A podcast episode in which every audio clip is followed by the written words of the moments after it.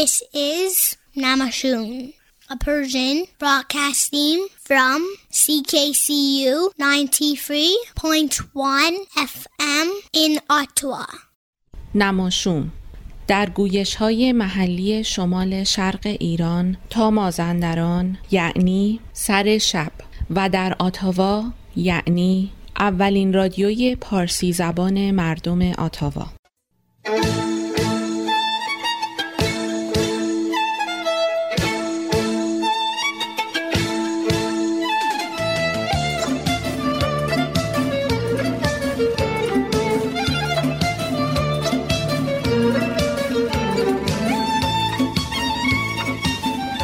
نماشوم.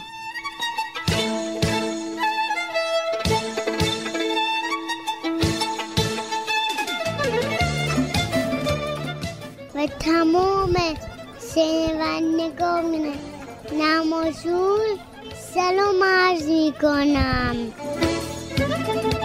دوستان عزیز مهدی فلاحی هستم. مرسی که به نماشوم 980 گوش می‌کنید. امروز دوشنبه 19 خرداد 1399 8 جون 2020 است و به اتفاق همکارانم در خدمتتون هستیم که در دو ساعت آینده این برنامه رو با هم دنبال بکنیم.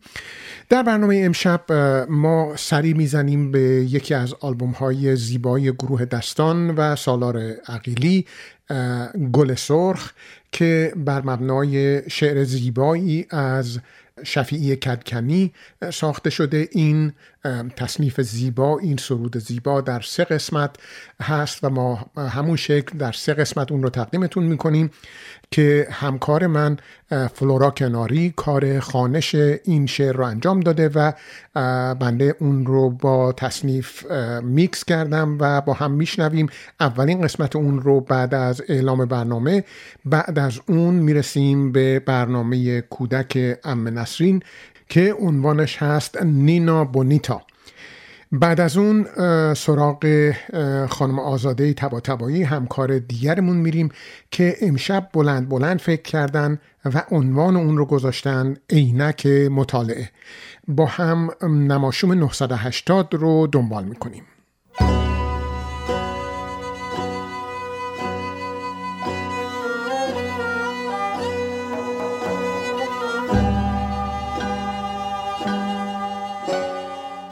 بخوان به نام گل سرخ بخوان به نام گل سرخ در سهاری شب که باغ ها همه بیدار و بار برگردند. بخوان دوباره بخوان تا کبوتران سپید به آشیانه خونین دوباره برگردند. بخوان به نام گل سرخ در رواق سکوت که موج و اوج تنینش ز دشت ها گذرد. پیام روشن باران ز بام نیلی شب که رهگذار نسیمش به هر کرانه برد. بخوان بخوان به نام گل سرخ در ساری شب.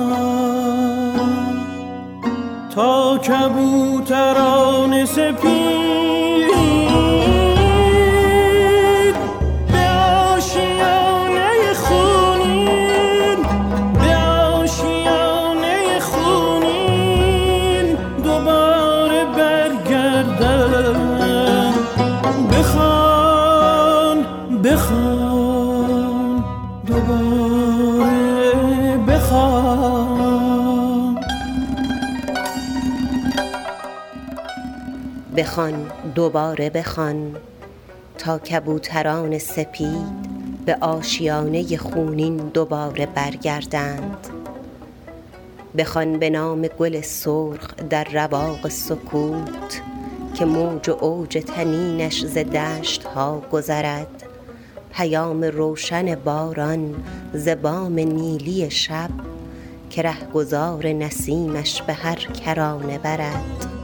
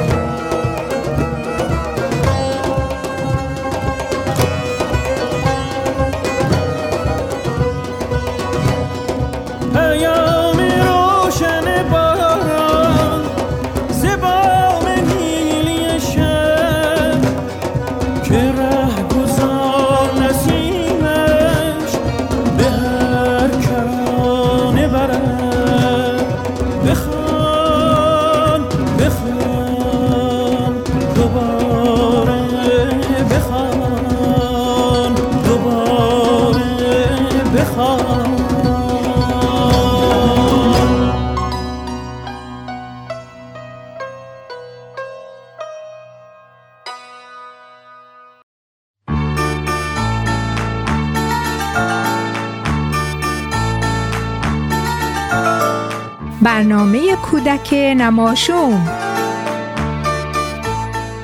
بچه های گلم عزیزان دلم سلام و صد سلام به روی ماهتون. خوبی؟ بچه ها شما هم اخبار گوش می‌کنین وقتی مامان و بابا اخبار تلویزیون رو نگاه می‌کنن یا به اخبار رادیو گوش می‌کنن شما به اخبار توجه می‌کنین. می‌دونم که بچه ها علاقه به اخبار ندارن درستش هم همینه. ولی خب راستش بعضی از بچه ها همینجور که دارن بازی می‌کنن اخبارم میشنون. بعد ممکنه که از شنیدن اون خبرها یعنی بعضی از خبرها نگران هم بشن و براشون سوالایی پیش بیاد.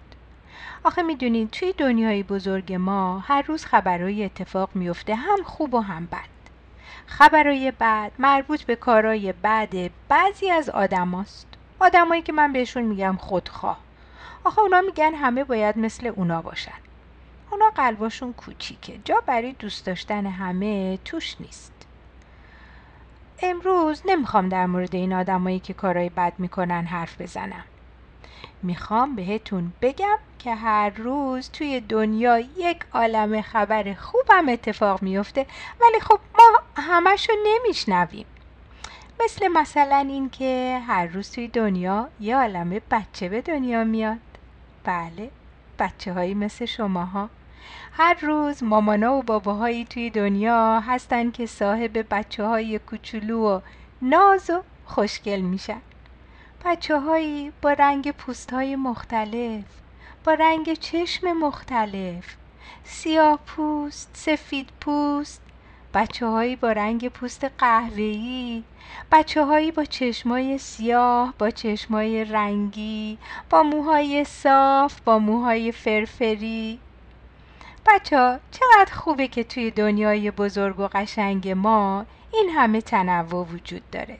چقدر خوبه که توی مدرسه و کوچه و محلمون این همه آدم با قیافه ها و سلیقه های مختلف وجود داره. آخه فکرشو بکنین اگه یه روز از خواب بیدار شید و ببینید که همه چیز فقط یه رنگ داره همه آدما مثل هم شدن چقدر دنیا کسالت بار میشه. من دنیا رو با همه آدمای بلند و کوتاه چاق و لاغر سفید و سیاه و قهوه‌ای با موهای صاف و فرفری با چشمای کشیده یا کوچیک و بزرگ دوست دارم. تازه. فکر می‌کنم که همه آدما باید حقوق برابر داشته باشن. ببینم. می‌دونین حقوق برابر یعنی چی؟ اگه نمی‌دونین الان وقتشه که بداین از مامان و بابا بپرسین.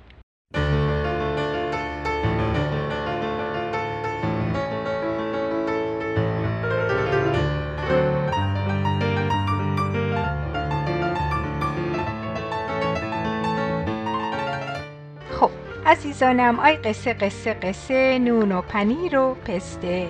قصه امشبمون یه کمی طولانیه. اسمش هم هست نینا بونیتا. نینا بونیتا.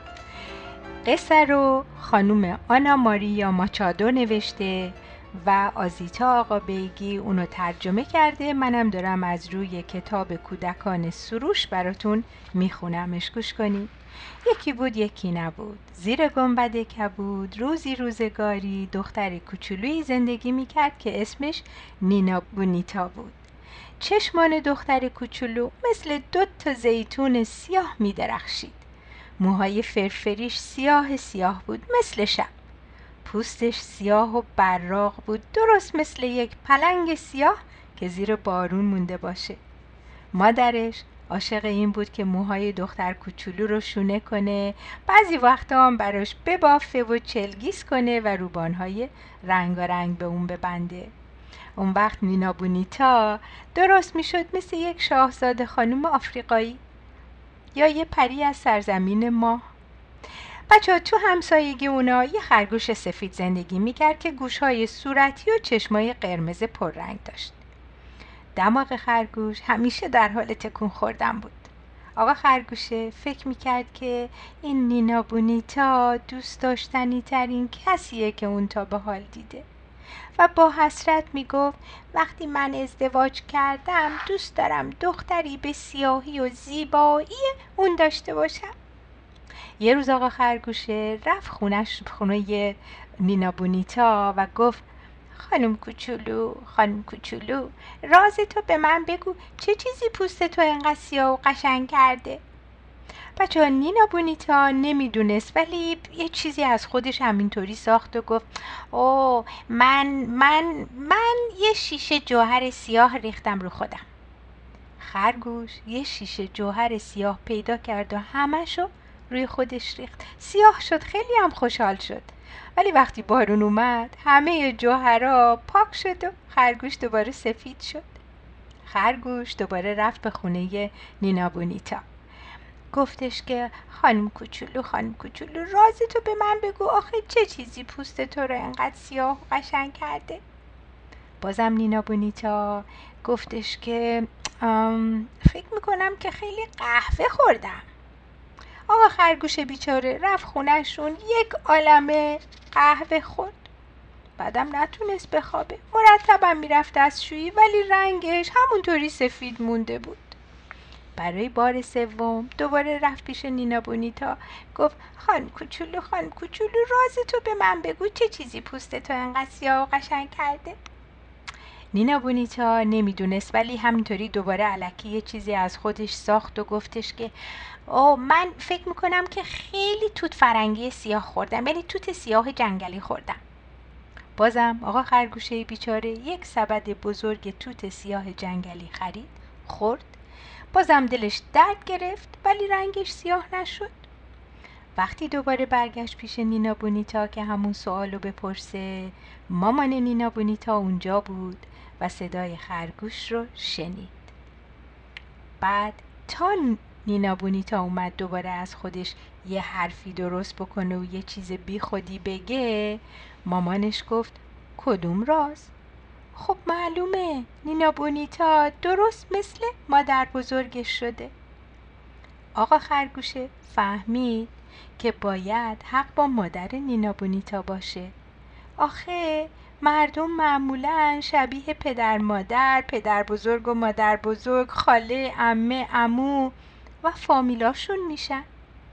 برای همینم اگه اون می‌خواست یک دختر به سیاهی و زیبایی نینا بونیتا داشته باشه باید با یه خانم خرگوش سیاه ازدواج می‌کرد.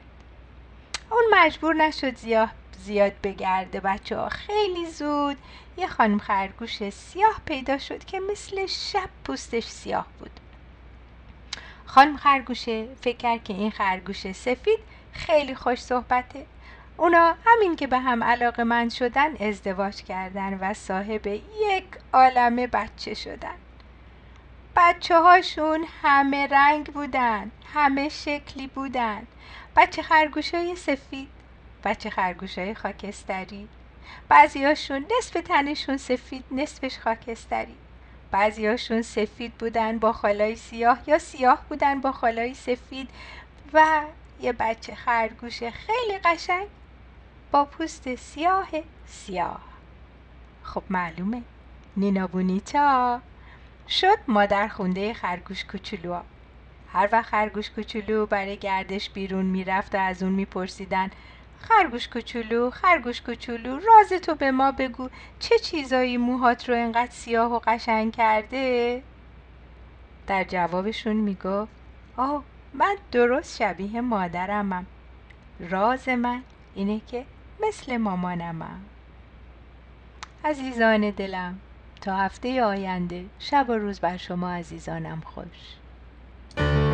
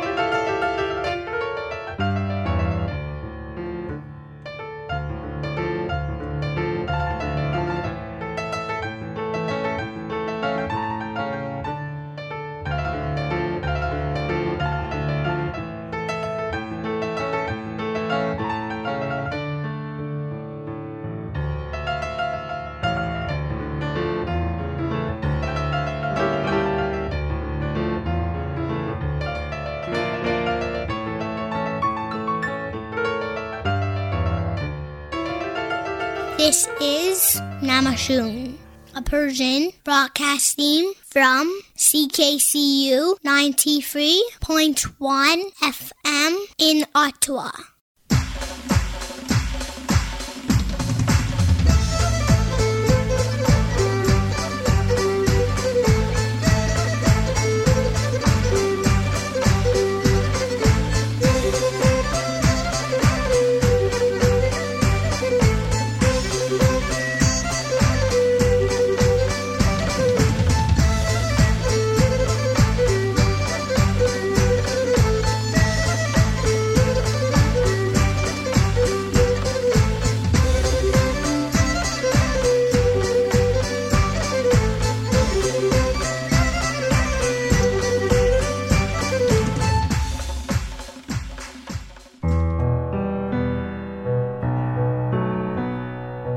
فکرهای بلند بلند.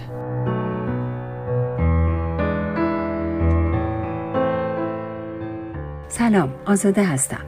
راستش دیروز وقتی داشتم مقاله رو میخوندم وقتی به تعریف رفتارهایی که ناشی از احساس عدم امنیت در روابط هستند برخوردم فکری به ذهنم رسید و اون اینکه متوجه شدم من خیلی لغت های غربی رو دوست دارم. یه حس مثبتی به آدم میدن. مثلا به عینکی که ما میگیم عینک پیرچشمی اونا میگن عینک مطالعه. خیلی مثبت تره اصلا انگار یه جورایی آدم رو به زندگی امیدوارتر می‌کنه.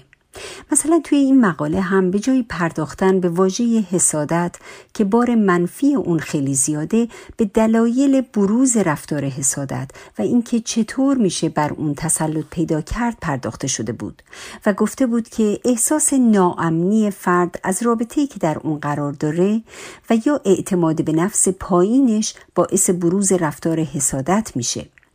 و بعد قسمت دیگه از مقاله رو به خاطر آوردم که حالتهای خاصی از این احساس ناامنی در روابط رو حالتهای بیمارگونه و مرضی دونسته بود که در این صورت داستان به سادگی موارد اول و با افزایش اطمینان خاطر و افزایش احساس امنیت اون فرد در رابطه مشکل حل نخواهد شد و نیاز به استفاده از درمانهای مشخصی داره مثل حالتهایی که فرد بدون داشتن هیچ دلیل محکم پسندی و بدون اینکه هیچ مستندی داشته باشه در یک رابطه ای احساس ناامنی و ترس از دست دادن اون رابطه رو داره و رفتارهای حسادتی ناشی از این احساس ناامنی به حدی زیاد و دائمیه که در بسیاری از موارد حتی منجر به جدا شدن زوجین برهم خوردن روابط والد و فرزندی یا خواهر و برادری میشه. بعد با خودم فکر کردم چه موضوع عجیب غریبیه. این به قول ما حسودی. هزار تا سوال با خوندن همین یه مقاله توی ذهنم جرقه زده بود. آیا عشق باعث بروز این رفتار میشه یا حس مالکیت این رفتار رو ایجاد و تشدید می‌کنه؟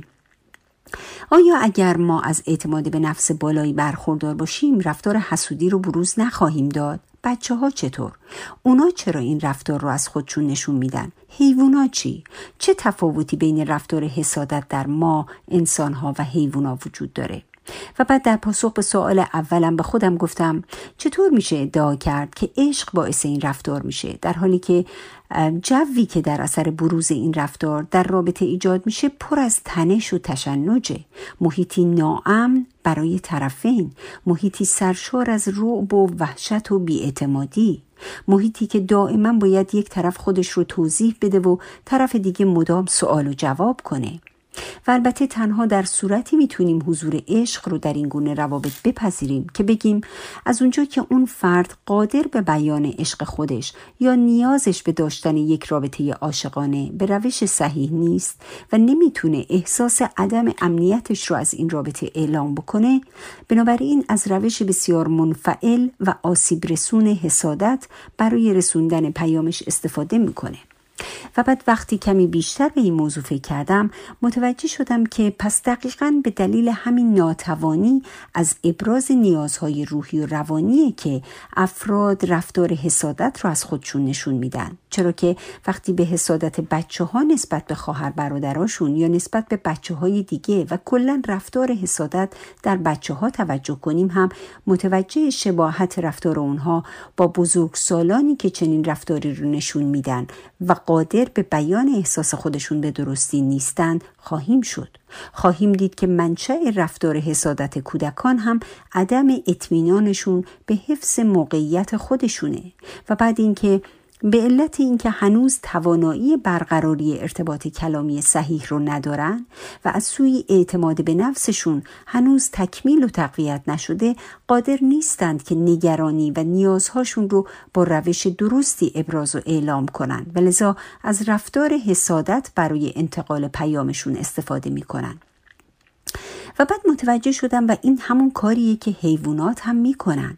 اونها هم رفتار حسادتشون رو با بهرهگیری از قدرت بدنیشون به یکدیگر نشون میدن. راستش بعد از فکر کردن به ریشه های رفتار حسادت سعی کردم اون رو با دیدی مثبتتر و با زدن عینک مطالعه و نه عینک پیرچشمی نگاه کنم. و با خودم گفتم اگر بخوام منصف باشم باید بگم که شاید بهتر باشه اولین لحظه ای که احساس ناامنی در رابطه ای بهمون دست داد قبل از اینکه جلوتر بریم و اون رو از طریق رفتار حسادت نشون بدیم به اون احساس به عنوان زنگ خطری نگاه کنیم. و با فردی که در مورد او چنین احساسی پیدا کردیم کاملا واضح و مشخص صحبت کنیم. احساس عدم اطمینانمون رو از اون رابطه و دلایلی که ما رو به چنین احساسی نزدیک کرده توضیح بدیم و او رو و توضیحاتش رو بشنویم. و اگر به عنوان والد متوجه رفتار حسادت در فرزندانمون شدیم قبل از سخنرانی در باب مذرات حسادت دلایل به وجود اومدن این احساس در او رو از خودش جویا بشیم و این بار او رو بشنویم و ضمن مطمئن کردنش از عشق بیقید و شرطمون نسبت به او روش های صحیح ارتباط کلامی و بیان احساساتش رو به او بیاموزیم تا با این کار نه تنها به افزایش اعتماد به نفسش کمک کرده باشیم بلکه روش صحیح حل مسئله که همانا ارتباط کلامی صحیح هست رو نیز به او آموخته باشیم و او رو برای ایمن بودن در ارتباطاتش مسون کرده باشیم.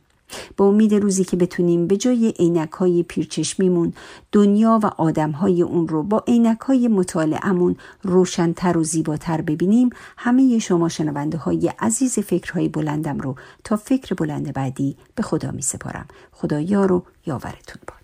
دوستان عزیز مهدی فلاحی هستم. به شما سلام می‌کنم. ممنونم که با ما هستید و نماشوم 980 رو با هم دنبال می‌کنیم. در دنباله برنامه سه برنامه دو تا, دو تا برنامه رو در واقع با هم خواهیم شنید. یکی قسمت هفتم از مجموعه کتاب آقای مهران راد همکار عزیزم خاطرات سید مصدق آیرانی آزرگوشسبی و بعد از اون می‌رسیم به فاطمه کشوری که یک کمی درد دل کرده با شما. و بعد از اون هم ترانه ای از گروه آبجیز خواهیم شنید.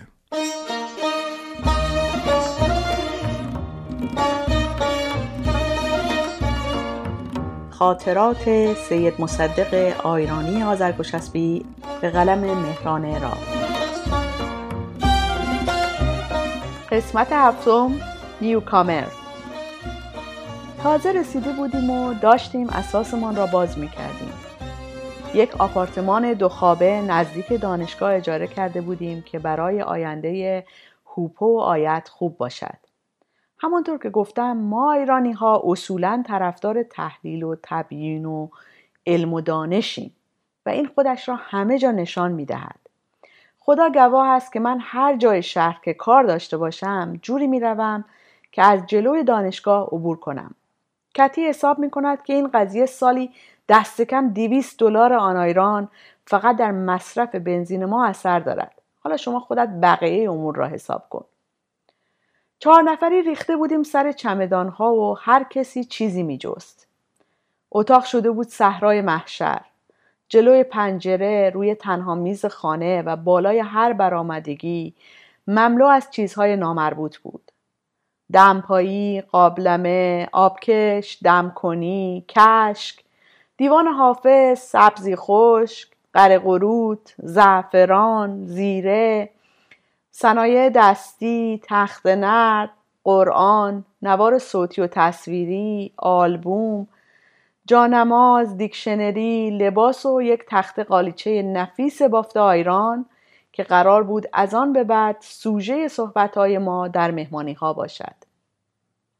همین موقع در زدند و کتی انگار که منتظر باشد مثل برق جلوی در حاضر شد ما چند تا یس یس شنیدیم و کمی بعد دیدیم که سخن گفتنها فارسی شد و کتی من را صدا زد و به یک مرد و زن جوان معرفی کرد که همسایه و ایرانی بودند آمده بودند سری به تازه واردها بزنند و ببینند چه کاره ایم.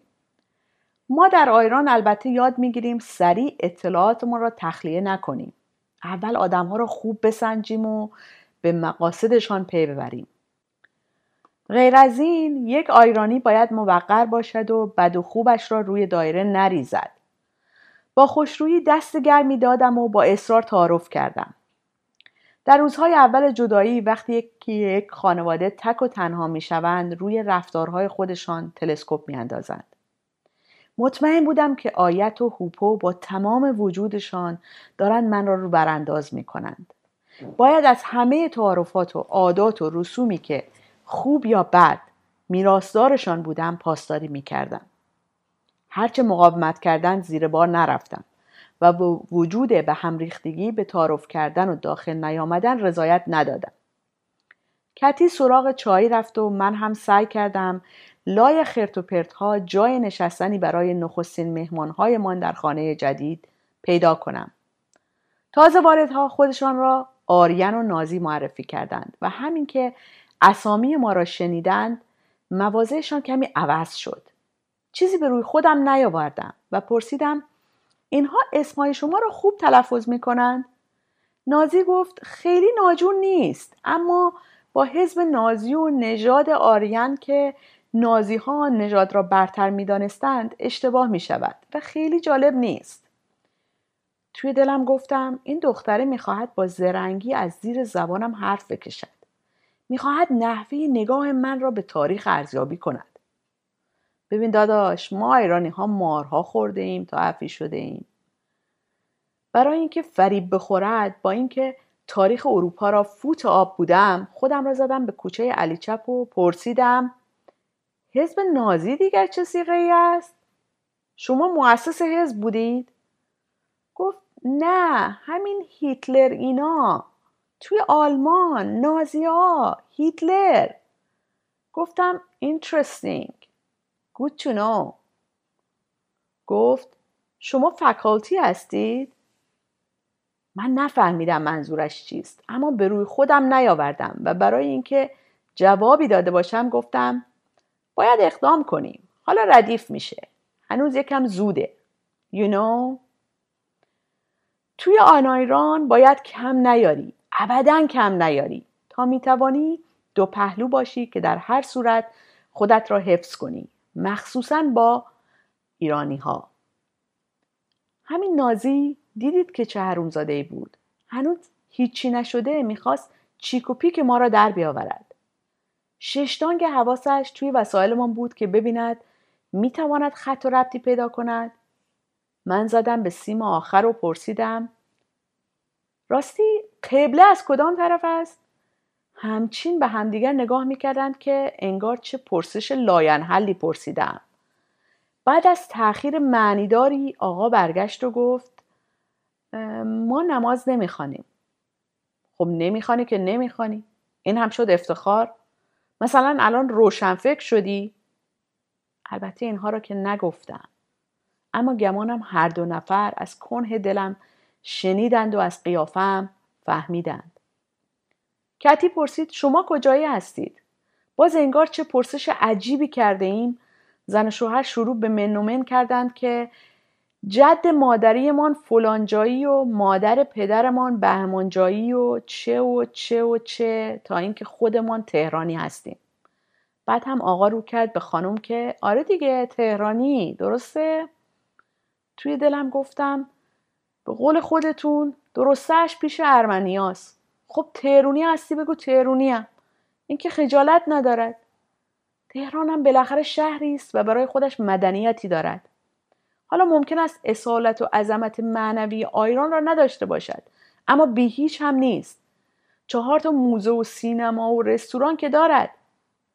بین خودمان بماند. هر جایی که چهار تا درخت داشته باشد و یک آب گردن کلفتی از وسطش عبور کند رنگ آن آیران به خود می‌گیرد. خواه نیویورک باشد خواه تهران. واقعا این پیشبینی فردوسی درست بود که می‌گوید از ایران و از ترک از تازیان نژادی پدید آیدن در میان. نه دهقان نه ترک و نه تازی بود. سخنها به کردار بازی بود. نشد ما اینجا از یک ایرانی بپرسیم کجایی هستی؟ بگوید فلانجایی خنده می کند و با حالتی که یعنی به تو چه؟ می‌گوید این هم خودش داستانی دارد. یعنی چه داستانی دارد؟ خب خودت را مال هر جایی که میدانی بگو همان جاییم. شرکنده چه اهمیت دارد که مادر پدرت اهل باکو بوده و پدر پدرت بحرینی بوده و پدرت خودش را تبریزی می‌دانسته و مادرت پشت به پشت اصفهانی بوده؟ یک کلمه بگو سلغون راحتمان کن. همینجا بود که شکمم به غار افتاد. پرسیدم شام خورده اید؟ ما ایرانی ها آدم های نیستیم که پس از چنین سوالی منتظر پاسخ بمانیم. چیزی نگذشت که با کمک خرت و پرت های موجود و چند تخم مرغ که آریان رفت و از خانه آورد خاگینه ای درست کردم که نمونهش فقط در خود آیران پیدا می شد. بوی مرزنجوش همه جا پیچیده بود. به عنوان چاشنی کشکی را که به طرفت العینی ساییدم با گردوی کوبیده مخلوط کردم و روی آن کاکوتی ریختم و همگی با هم خوردیم. نوش جانشان. ما که بخیل نیستیم. اینها هم اینجا لابد تنهایند. گناه دارند.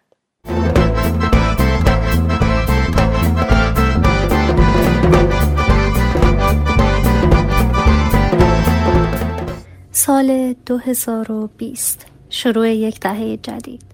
انگار همه چی قراره یه جور دیگه باشه. از اول سال حال دلمون مدام با اتفاقات و خبرهای مختلف که تقریبا همشون اگه اقراق نکنم تلخ بودن. تقریبا هر هفته برای برنامه یه خبر یا مسئله جدی توی دنیا رخ داده بود که نمی‌شد ندیدش گرفت. اصلا ما آدما داریم چی کار می‌کنیم؟ من از دید شاعران خودم دارم میگم. جهان را انبار کاهی می‌بینم که کبریتی یه گوشش افتاده و داره همه جاش رو نابود می‌کنه. هواپیما، اعتراض، دروغ، رومینا، زاگروس، تبعیض. آخ چقدر آدم دردش میاد. حواسم همش میره به این شعر حافظ که این چه شوری است که در دور قمر می‌بینم. همه آفاق پر از فتنه و شر می‌بینم. تبعیض.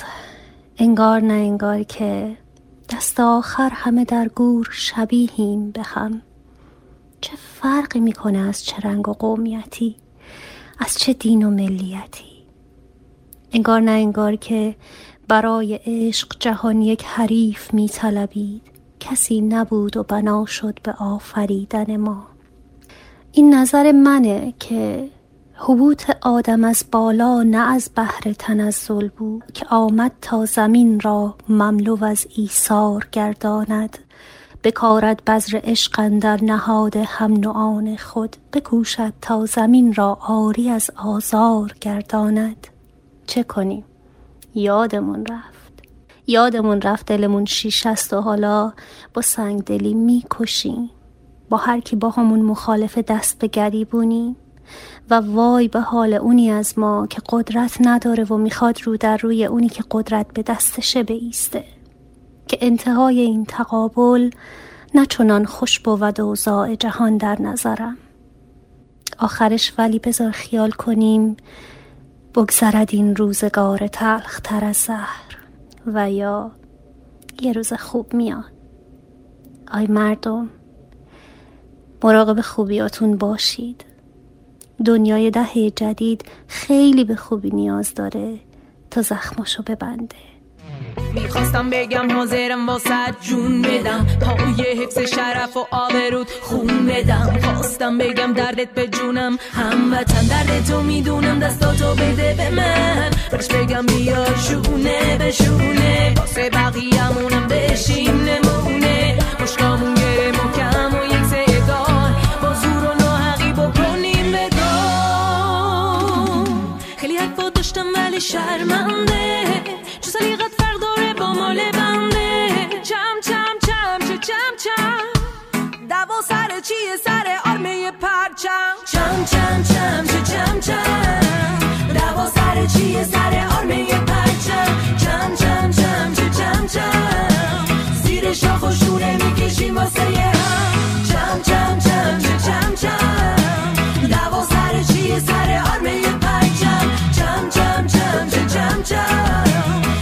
شاخ و شونه می‌کشیم واسه هم.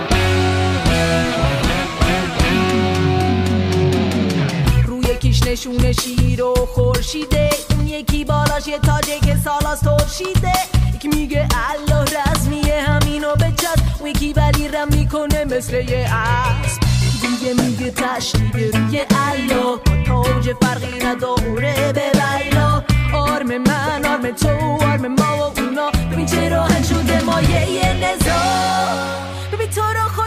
چم چم چم چم چم دوا سر چیه سر آرمه پرچم چم چم چم چم چم چم زیر شاخ و شونه می‌کشیم واسه چم چم چم چم چم چم دوا سر چیه سر آرمه پرچم چم چم چم چم چم چم زیر شاخ و شونه می‌کشیم واسه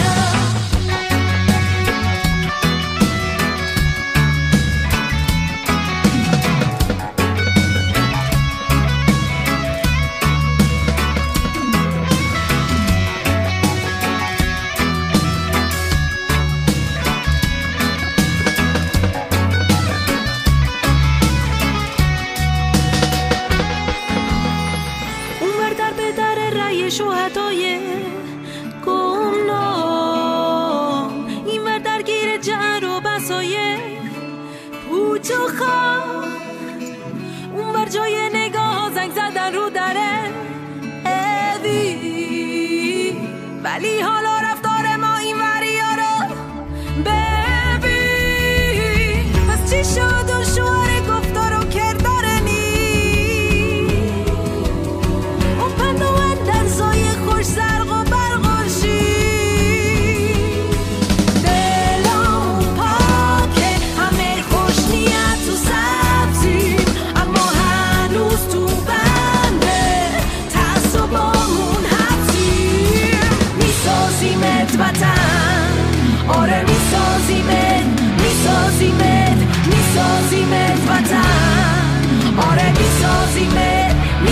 sosi me, mi sosi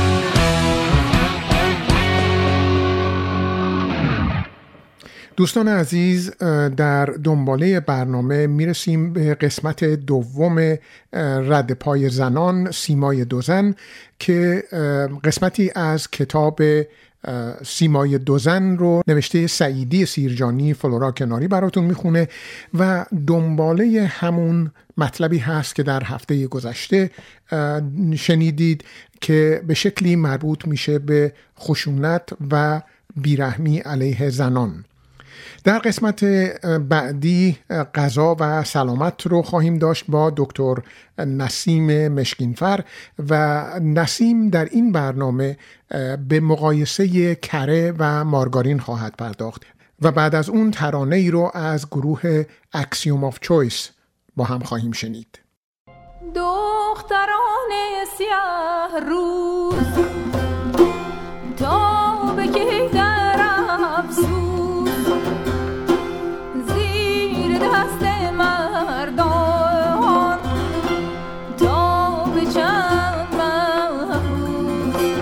رد پای زنان. سیمای دو زن به کوشش زندیات سعیدی سیرجانی. اما وضع لیلی چنین نیست که محکوم محیط حرم سرایی تازیان است و جرایمش بسیار. یکی اینکه زن به دنیا آمده و چون زن است از هر اختیار و انتخابی محروم است.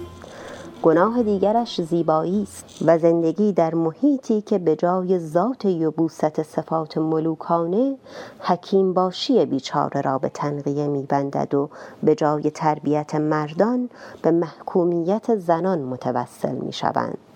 که چو دیده دید و دل از دست رفت و چاره نماند کار عاشقی به رسوایی می کشد و راه علاج اینکه زن را از درس و مدرسه محروم کنند تا چشم مرد بر جمالش نیفتد و کار جنونش به تماشا نکشد. در نظام پدرسالاری قبیله مرگ و زندگی او در قبضه استبداد مردی است به نام پدر. پدر لیلی نه از عوالم دلدادگی خبر دارد و نه به خواسته دخترش وقعی می نهد مرد مقتدری است که چون از تعلق خاطر قیس و دخترش با خبر می شود دخترک بیگناه را از مکتب باز می گیرد و در حصار خانه زندانی می کند و زندانبانش زن فلک زده چشم بر حکم و گوش بر فرمانی است که او را زاییده است و در آغوش محبت خیش پروریده و اکنون به پاس آبروی خانواده و فرمان شفاعت ناپذیر شوهر مجبور است رابطه دخترش را با جهان خارج از خانه قطع کند. و حتی از نزدیک شدن به دریچه و شنیدن صدای پای رهگذران کوچه بازش دارد. این پدر غیرتی در پاسخ نفل نفلی که جوان مردانه به یاری مجنون برخاست و با شیربهای مفصلی به قبیله لیلی آمده است متعصبانه اختیارات پدری خود را به او وامی گذارد که دست دخترم را بگیر و به کمترین برده خود ببخش. اما اسمی از این پسرک سر به هوای دیوانه میاور او را طعمه شمشیر خیش کن و با دست خود به چاه درفکن اما به دست این جوان وحشی صفت مردم گریزی که بی عاقبت است و رایگان گرد مسپار. و سرانجام به آخرین مرحله تهدید متوسل می شود که اگر باز هم در این مسئله اصرار کنی و بر سر آن باشی که نام من و قبیلم را با این پیوند نامبارک به ننگالایی به خدا قسم همکنون برمیخیزم و وارد حرم سرا می‌شوم تا سر دخترک را ببرم و در پیش سگ افکنم در این راه. و سرانجام همین قدرت بی انعطاف پدر در مقابل زر و سیم و اسب و اشتر ابن سلام تسلیم می شود و بی هیچ نظرخواهی و مشورتی دخترک را بدو می سپارد و به عبارتی بهتر بدو می فروشد تا جشن عروسی برپا کنند و در خروش بوغ و کرنا و بزن و به کوبهای پرسر و صدا ناله های مظلومانه لیلی را فرو پوشانند و او را روانه حرم سرای شوهری کنند که اندک آشنایی و پیوند علاقه با وی ندارد. میان رفتار مهین بانو با شیرین عاشق شده سر در پی معشوق نهاده و رفتار پدر لیلی با دختر بچه معصومی که در عوالم خورد سالی نگاهش به چشمان لبریز از تمنای مجنون افتاده است و دیدگان جستجوگر همدرسان بدین اشارت نظر پی بردند تفاوتی آشکار است. و در این رهگذر نه این را می‌توان ملامت کرد و نه آن را که هر یک پرورده جامعه خیشتنند و طرز برخوردشان با مسائل نتیجه ناگزیر محیط زندگی و سنن قومیشان.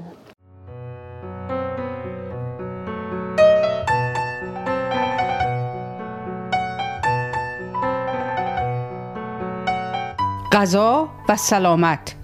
برنامه از دکتر نسیم مشکینفر.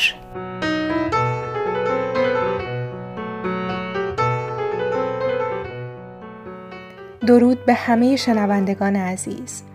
با برنامه دیگه از مجموعه غذا و سلامت چند دقیقه ای با شما هستم. جایگزینی کره با مارگارین به خصوص برای افرادی که از عطر و تم و مصرف کره لذت می‌برند ولی به دلیل مواجهه کمتر با مشکلات قلبی و عروقی به ویژه در سنین بالا این تغییر رو در رژیم غذایی روزانشون انجام دادن موضوعی هستش که دوست داشتم در این برنامه با شما صحبت کنم. و همچنین اینکه از نظر کمک به سلامت بدن چقدر این جایگزینی می‌تونه صحیح باشه. مصرف روزانه کره به دلیل داشتن چربی های اشباع ارتباط مستقیمی داره با احتمال افزایش بیماری های قلبی و عروقی. بد نیست که همینجا اشاره خیلی کوتاهی داشته باشم به چربی های اشباع. اصطلاحی که خیلی از ماها در رابطه با نوع خاصی از چربی ها به کار می‌بریم. چربی های اشباع در واقع چربی هایی هستند که به دلیل ساختار شیمیایی خاصشون در دمای محیط جامد هستند و در واقع نقطه ذوب بالاتری نسبت به چربی های غیر اشباع دارند. همونطور که اشاره کردم کره حاوی مقادیر قابل توجهی اسیدهای چرب اشباع هستش و ایده تولید مارگارین هم به این موضوع برمیگرده که درصدی از این چربی های اشباع حذف بشه و با اسیدهای چرب دیگری که اشباعیت کمتری دارند و به ویژه از منابع گیاهی هم هستند ماده با خصوصیات مشابه با کره تولید بشه. در واقع ماده با خصوصیات فیزیکی مشابه با کره تولید بشه.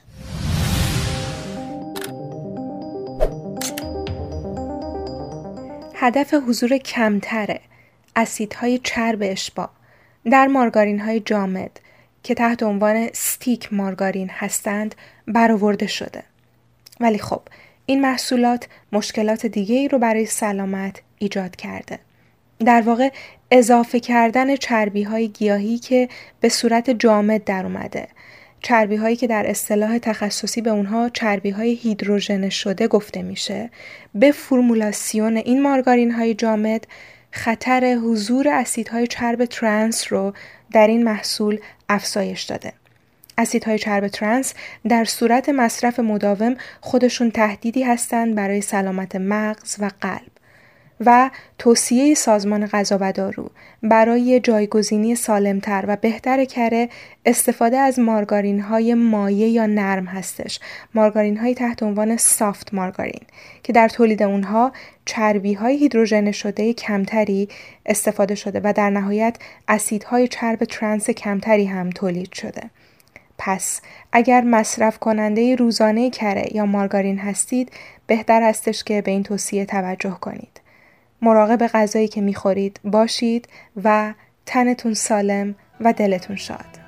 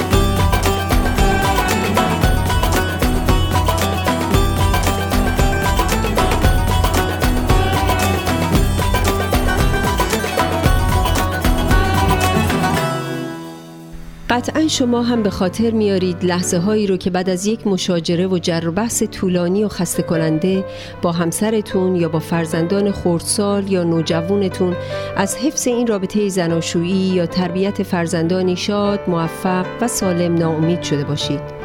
یا برخی از شما که با بیاد آوردن خاطرات تلخ اون مشاجرات بین والدینتون از یافتن همسری مناسب و آغاز یک زندگی زناشویی موفق و آرام معیوس شده باشید.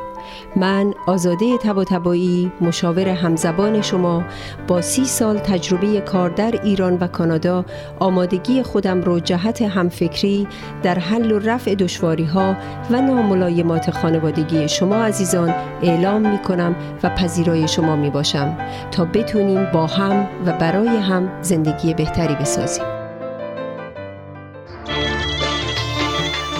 فروشگاه آریا مرکز تجمع ایرانیان آتاوا فروشگاه آریا مرکز تأمین نیازمندی های ایرانیان اتاوا. فروشگاه آریا مرکز توجه ایرانیان آتاوا فروشگاه آریا 508 گلدستون فروشگاه آریا 508 گلدستون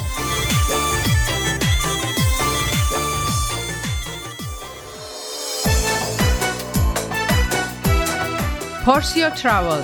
بهترین پروازها به ایران و هر نقطه جهان. مناسب ترین تورهای کوبا و سایر کشورهای کارائیب. پارسیا تراول؟ آژانس مورد اطمینان و محبوب شما با مدیریت آذر آقارزی پارسیا تراول؟ 613 230 82 28 پارسیا تراول؟ 613 230 82 28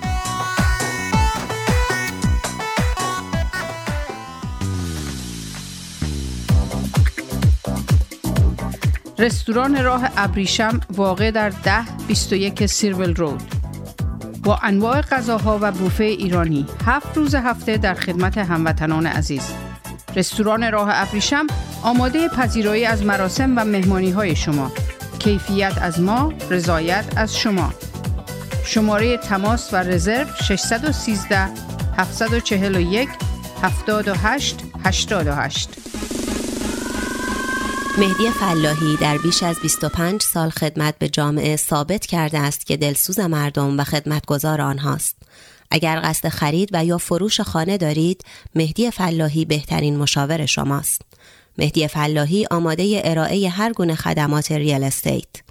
613 889 4700 realatua.ca مهدی فلاحی آماده ارائه هر گونه خدمات real estate realatua.ca انجمن فرهنگی هنری ایرانیان اتاوا پاکسو با سالها سابقه فعالیت در اتاوا با هدف ترویج فرهنگ و هنر ایرانی نسبت به بزرگداشت آین و سنن ملی و برگزاری همایش های ادبی هنری اجتماعی کلاس ها و کارگاه های آموزشی اقدام نموده است. انجمن پاکسو دست یاری شما دوستداران فرهنگ و هنر ایرانی را به گرمی می فشارد و از شما دعوت می نماید برای آشنایی بیشتر و مشارکت در فعالیت های انجمن به وبسایت پاکسو.ca مراجعه یا از طریق تلفن 613 510 0213 و ایمیل info@paksu.ca با ما تماس حاصل نمایید.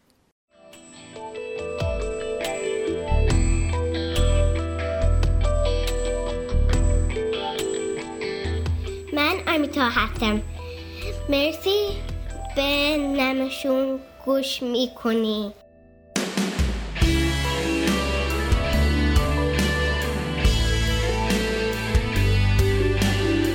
This is Namashoon, a Persian broadcasting from CKCU 93.1 FM in Ottawa.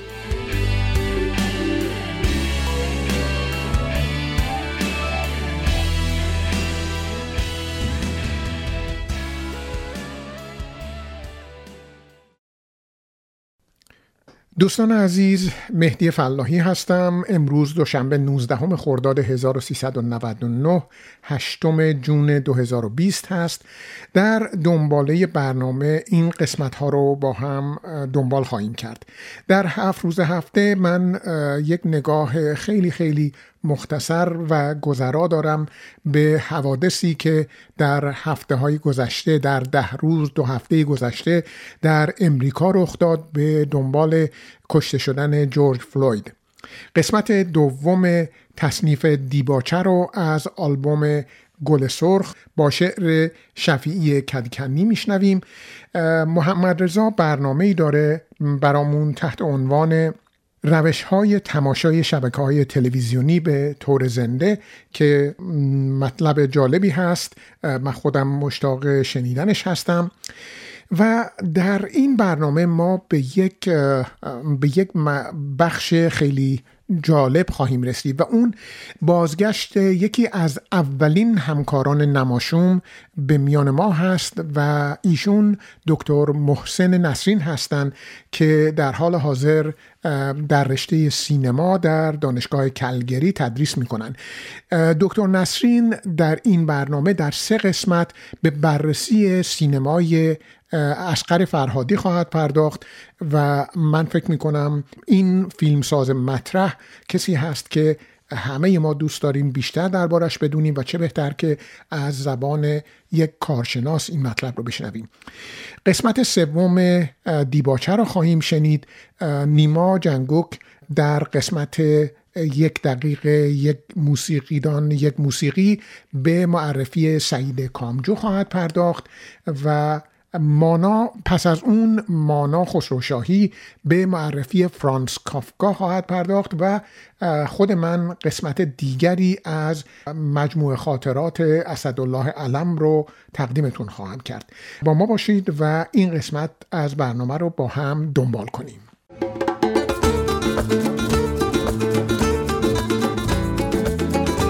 هفت روز هفته. روز 25 ماه می 2020 جورج فلوید رنگین پوست 46 ساله توسط پلیس مینیاپولیس دستگیر و دستبند زده شد. دقایقی بعد جورج فلوید در حالی که به سینه روی زمین افتاده بود توسط یک پلیس سفید مهار شده بود. زانوی پلیس سفید به مدت تقریبا 9 دقیقه روی گردن جورج فلوید قرار داشت. جورج فلوید مرتبا فریاد می‌زد نمی‌توانم نفس بکشم سه پلیس سفید دیگر با بیتفاوتی جان کندن جورج فلوید را تماشا می کردند و هیچ اقدامی برای آرام کردن همکارشان انجام ندادند. جورج فلوید بعدا در بیمارستان درگذشت و پزشک قانونی علت مرگ وی را نرسیدن اکسیژن تشخیص داد. پلیس مینیاپولیس علا رقم پخش شدن ویدیویی که شدت عمل پلیس را نشان می‌داد تنها به اخراج چهار پلیس اکتفا کرد و هیچ یک از چهار نفر پلیس را دستگیر و متهم نکرد. کشته شدن بیرحمانه جورج فلوید و بیتفاوتی شگفتانگیز مقامات شهر مینیاپولیس خشم مردم امریکا را برانگیخت و تظاهرات گسترده‌ای در تمام امریکا رخ داد. بسیاری از این تظاهرات که با خشونت پلیس و پرتاب گاز اشکاور و گلوله پلاستیکی همراه بود به هرج و مرج آتش زدن ساختمان ها و قارت مغازه ها منجر شد. علائم آشکاری به دست آمد که ادهی هرج و مرج طلب و آشوبگر در صدد سوء استفاده و به بیراه کشاندن تظاهرات بودند.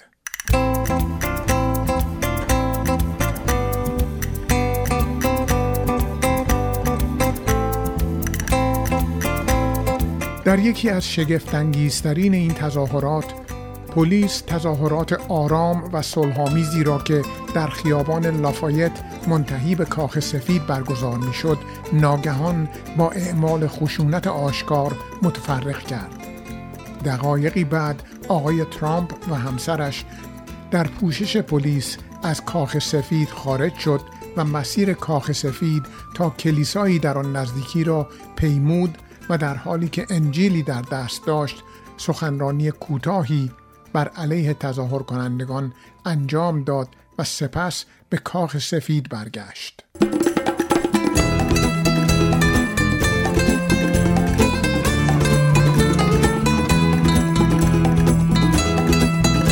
آقای ترامپ در اقدامی که حتی مخالفت هممسلکان جمهوری خواه وی را برانگیخت تهدید کرد که ارتش امریکا را برای مقابله با تظاهر کنندگان به خیابانها خواهد فرستاد.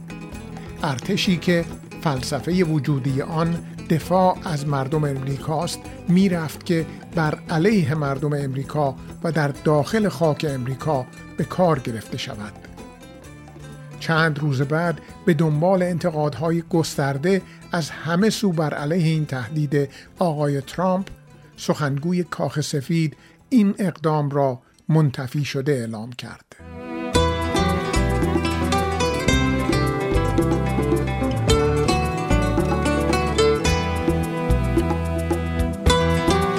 چند روز پس از کشته شدن جورج فلوید و تظاهرات گسترده مردمی که خواهان عدالت بودند پلیسی که موجب کشته شدن جورج فلوید شده بود دستگیر و متهم به قتل شد اما این اقدام دیر و ضعیف برای تظاهر کنندگان کافی نبود. تنها نه روز پس از ماجرا سه نفر پلیس دیگر نیز به اتهام مشارکت در قتل بازداشت و متهم شدند.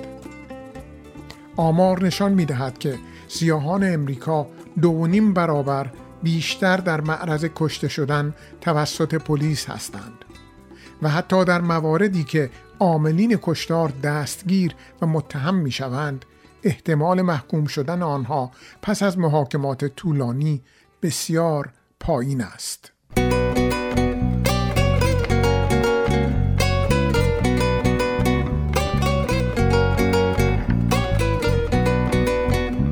ماجرای جورج فلوید نه تازگی دارد و نه آخرین مورد از بیعدالتی علیه سیاهان در امریکاست.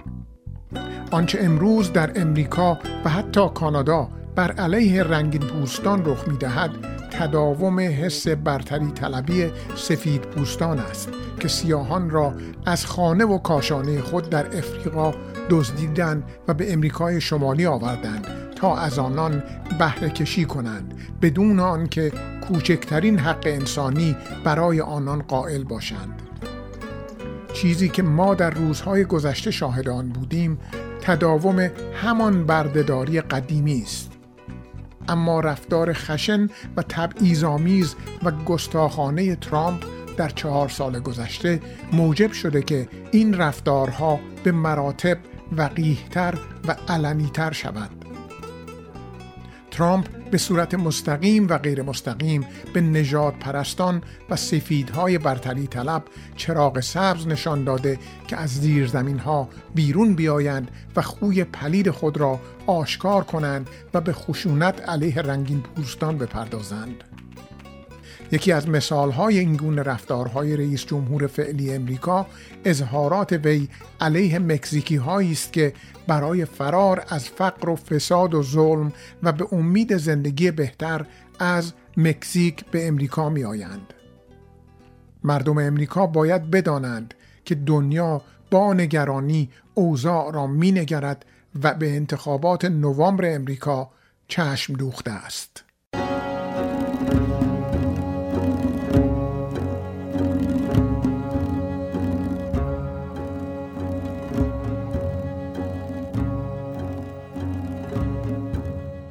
ز خشک سال چه ترسی که صد بسی بستند نه در برابر آب که در برابر نور و در برابر آواز و در برابر شور. در این زمانه اسرت به شاعران زمان برگ رخصتی دادند که از معاشقه سر و قمری و لاله سرودها به سرایند ژرفتر از خواب. زلال تر از آب. تو خاموشی که بخواند تو می روی که بماند که بر نهالک بی برگ ما ترانه بخواند. ز خشک سال چه ترسی که صد بسی بستند نه در برابر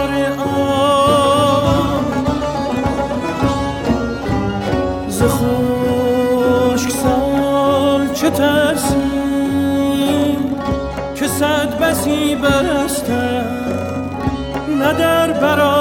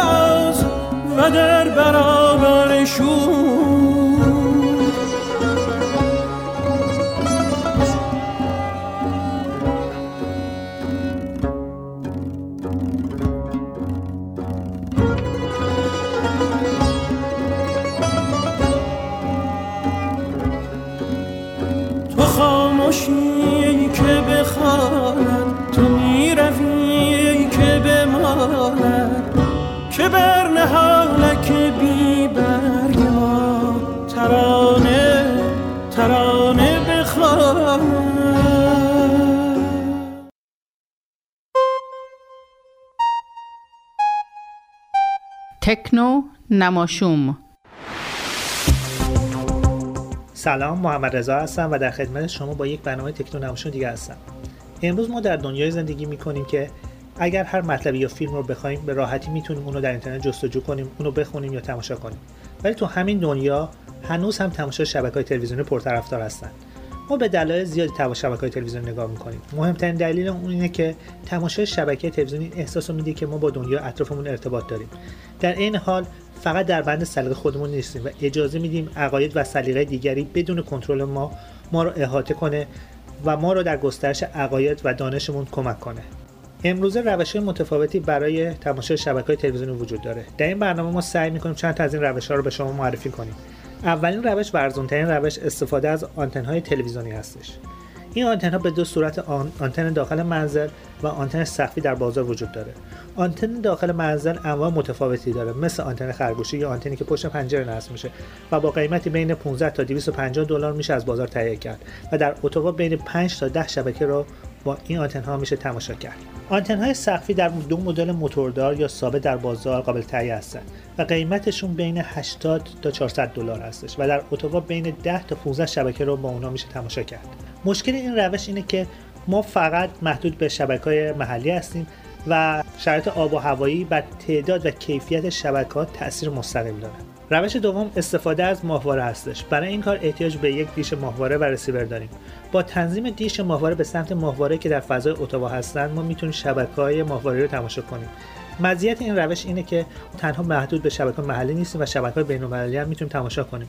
و نقطه ضعف اون مثل آنتن ها اینه که خیلی وابسته به شرایط آب و هوایی هستش و شرایط آب و هوایی بر تعداد و کیفیت شبکه های تلویزیونی که تماشا می‌کنیم تاثیر مستقیم داره. روش سوم و گرانترین روش استفاده از سرویس های TV provider هستش. در این روش شما با پرداخت هزینه ماهیانه برای تماشای شبکه های تلویزیونی و set-top box تون شبکه های تلویزیونی رو می‌تونید تماشا کنید. در حال حاضر شرکت های TV provider از روش های سنتی به سمت استفاده از video over IP در حال حرکت هستند. در این روش set-top box به یک اینترنت پرسرعت وصل میشه و شبکه های تلویزیونی از طریق اینترنت شبکه های تلویزیونی رو دریافت می‌کنن. در حال حاضر شرکت بل با 5 تیوی و راجرز با Ignite این سرویس رو به ما ارائه می‌کنن.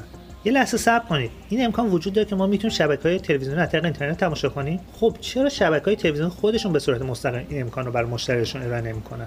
اینجاست که روش چهارم مطرح میشه. ما می‌تونیم به سایت های شبکه تلویزیونی مثل CBC بریم و این شبکه ها رو به صورت رایگان یا با اشتراک ماهیانه از اونجا تماشا کنیم. ولی اینجا یه مشکل هستش. ما دوست نداریم شبکه های تلویزیونی رو از پشت کامپیوتر رو ببینیم. دوست داریم اونو از طریق دستگاه تلویزیونمون وقتی که روی مبل خودمون نشستیم اون تماشا کنیم. برای این کار روش پنجم مطرح میشه. اگر تلویزیون ما به اینترنت وصل باشه می‌تونیم از طریق سرویس video over IP شبکه های تلویزیونی رو ببینیم. برای این کار یا باید تلویزیون ما هوشمند باشه یا اینکه از طریق دستگاه های streaming ی مثل Chromecast، Amazon Fire، Roku یا Apple TV تلویزیون خودمون رو به اینترنت وصل کنیم. به روی این ابزارها ما می‌تونیم برنامه‌ای نصب کنیم که از طریق اون می‌تونیم شبکه های تلویزیونی رو تماشا کنیم. ولی متاسفانه همه شبکه های تلویزیونی برنامه تماشای شبکه خودشون رو رو تمام این ابزار نمیدن. برای مثال شرکت CBC فقط این سرویس رو از طریق Apple TV یا Amazon Fire به مشتریانش ارائه میده. استفاده از این ابزارها این امکان رو به ما میده که نه تنها شبکه های داخل کانادا رو تماشا کنیم حتی می‌تونیم شبکه های خارج کانادا مثل شبکه های ایرانی رو تماشا کنیم. برای مثال ما می‌تونیم روی این ابزارها برنامه GLWiZ جادو یا تماشاخانه رو نصب کنیم و از طریق اون شبکه های ایرانی رو تماشا کنیم. بعضی از این برنامه ها مثل GLWiZ یا جادو اشتراک ماهیانه لازم دارن و بعضی مثل تماشاخانه که فقط به روی Roku نصب میشه این امکان میده که ما شبکه ایرانی رو به صورت مجانی ولی به تعداد محدودی تماشا کنیم. در عین حال شما این امکان رو دارید که مستقیما برید set-top box های شرکت GLWiZ یا جادو رو بخرید و مستقیم به تلویزیون خودتون وصل کنید و شبکه ایرانی رو به راحتی تماشا کنید. تا برنامه دیگه شما رو به خدا میسپارم.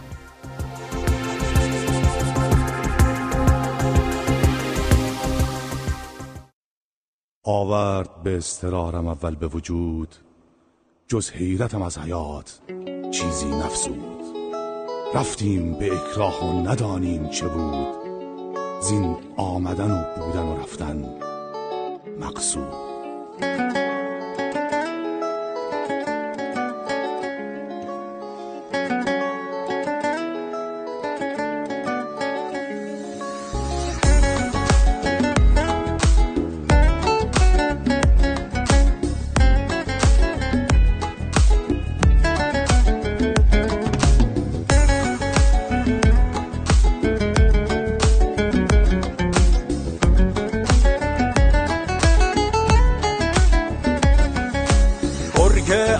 یکا یک از این گله می‌برم.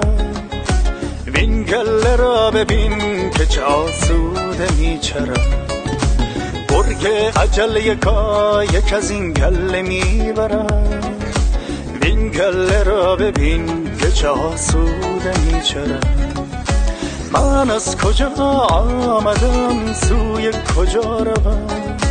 من از چه رو آمدم؟ اینک چرا روم؟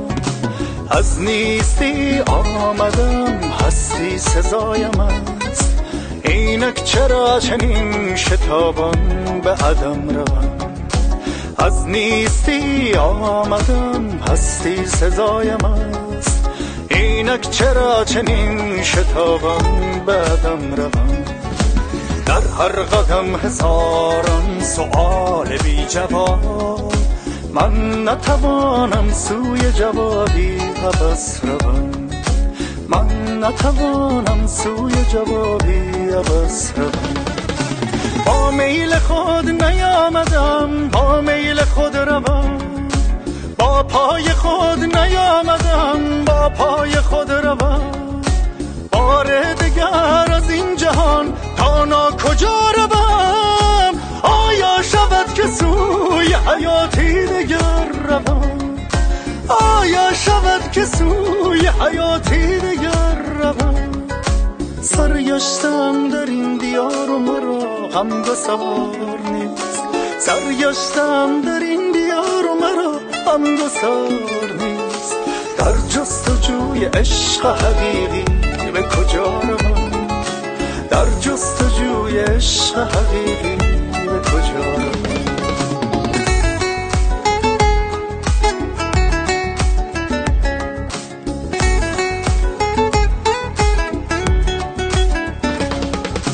در من طمع هور و بهشت و شراب نیست. در من طمع هور و بهشت و شراب نیست. من در پی شراب حقیقت دوام روم من پی شراب حقیقت دوام روم ترس من از عذاب و آتش و داغ نیست.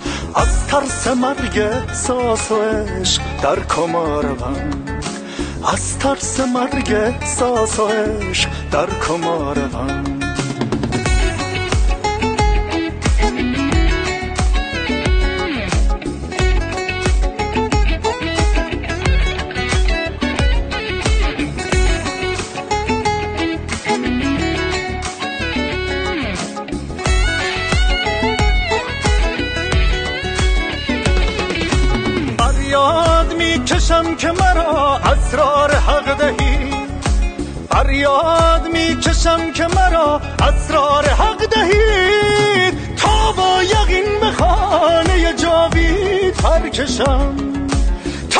یقین به خانه جاوید پر کشم تا با یقین جاوید پرکشم تا با یقین به خانه جاوید پرکشم تا با یقین به خانه جاوید پرکشم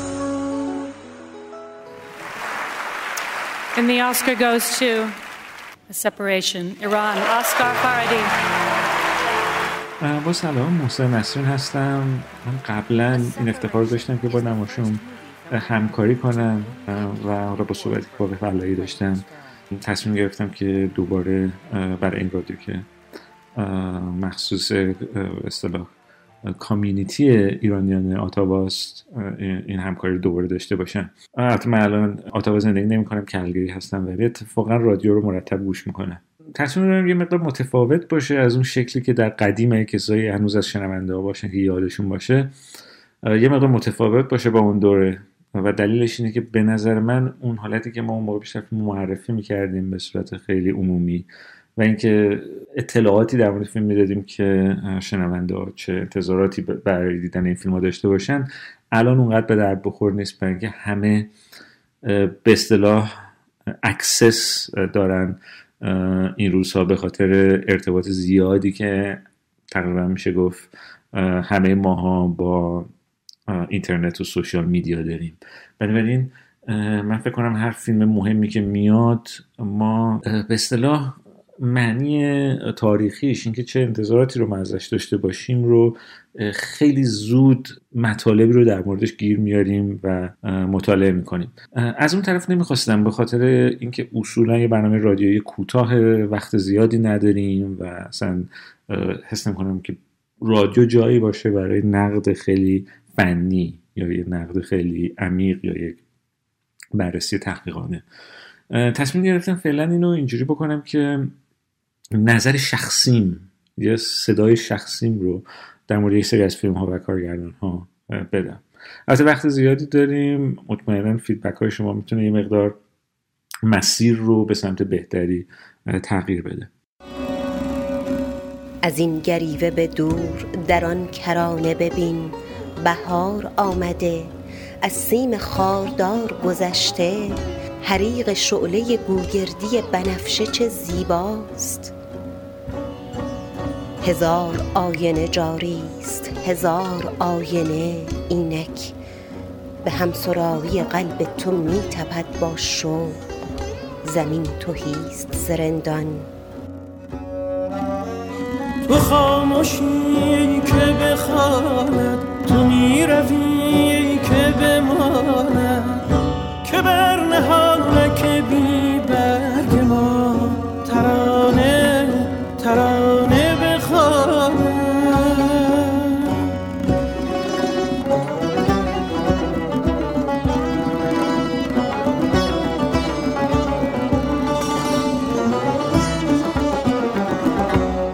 از این گریوه به دور در آن کرانه ببین. بهار آمده از سیم خاردار گذشته.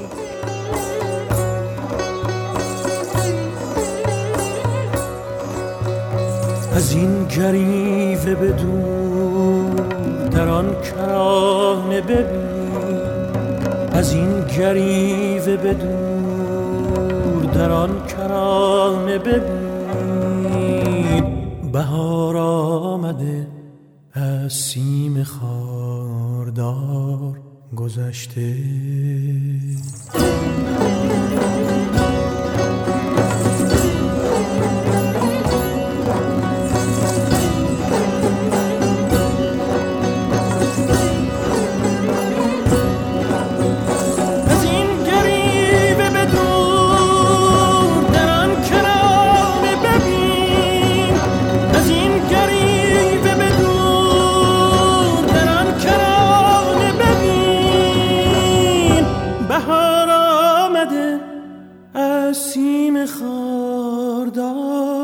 گذشته.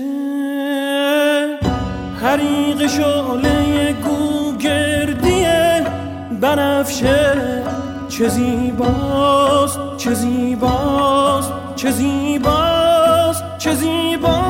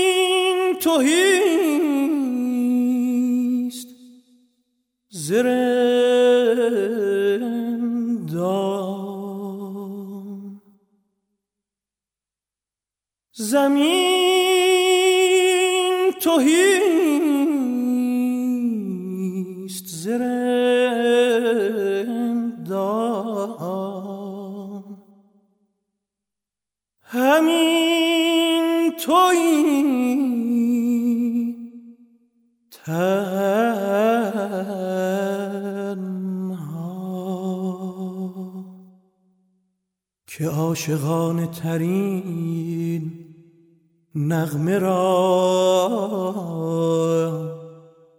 دوباره بخوانی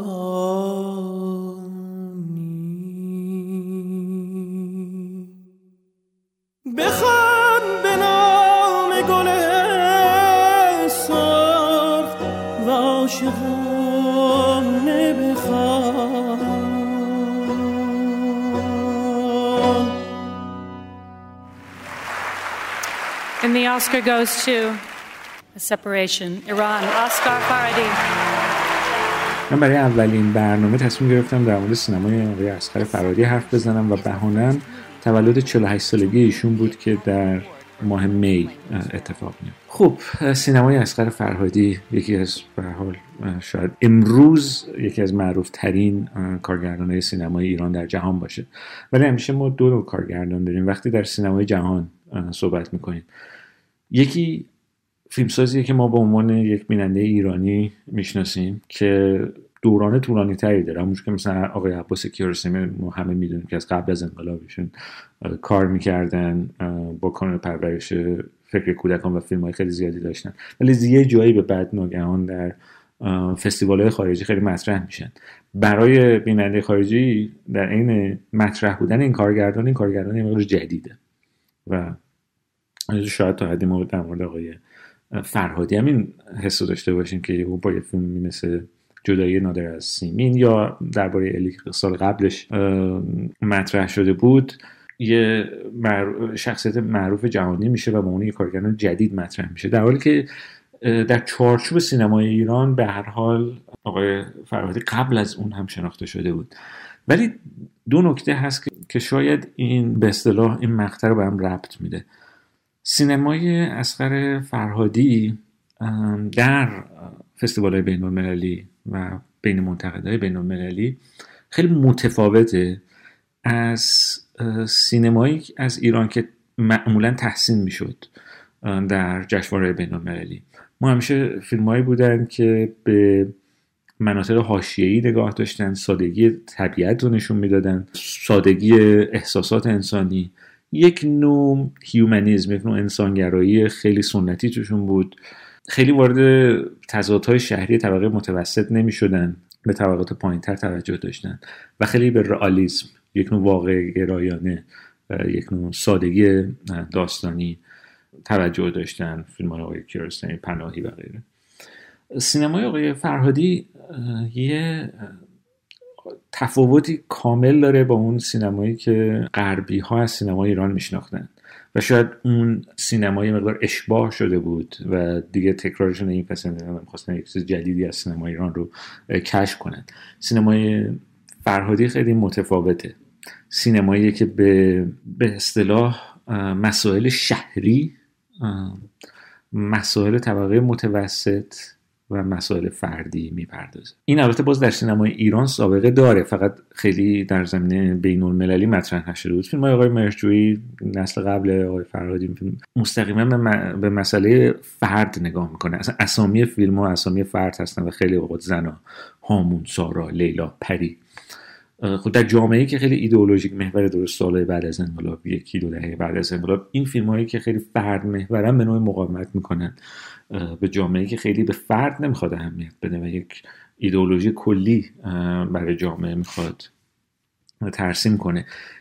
اکثرشون هم اقتباس های ادبی از رمان های غربی هن. شما می‌بینین مهشوی رمان های ایپسن بول سالینجر رو اقتباس می‌کنه. مثلا فیلم پری اقتباسی از فرانی و زویه و به ادبیات و سینمای اروپا و سینمای آمریکا مرتب ریفر می‌کنه.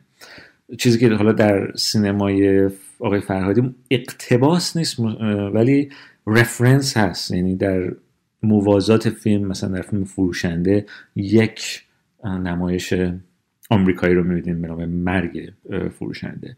و خیلی اتفاقا سوال جالبی که چرا این فیلم انتخاب شده. یک دقیقه یک موسیقیدان یک موسیقی.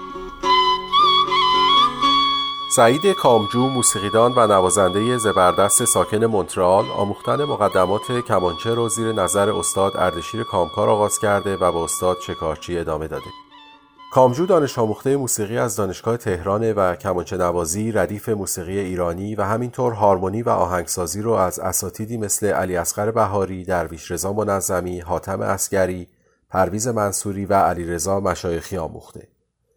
ساخت و اجرای قطعاتی برای کوارتت زهی و خواننده بر اساس اشعار خیام، برگزاری کنسرت های فراوان با خانم پریسا، اجرا در آخرین کنسرت محسن نامجو در مونترال، شرکت در فستیوال های موسیقی گوناگون در امریکای شمالی، اروپا، آسیای دور و خاورمیانه و انتشار آثار گوناگون موسیقی ایرانی شامل گروه نوازی یا تکنوازی کمانچه و قیچک از نقاط برجسته کارنامه هنری کامجو هستند.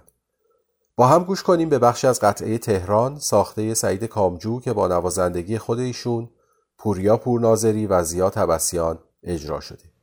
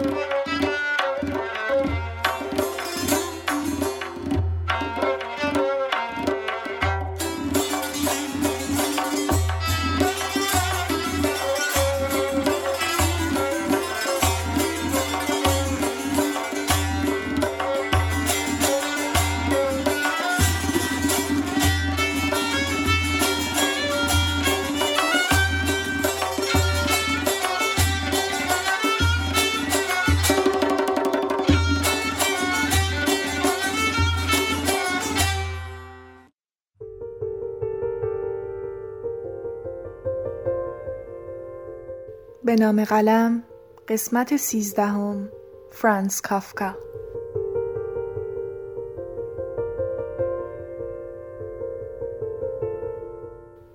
فرانس کافکا نویسنده چک در 1883 در پراگ متولد شد و در 1924 به دلیل ابتلا به سل درگذشت.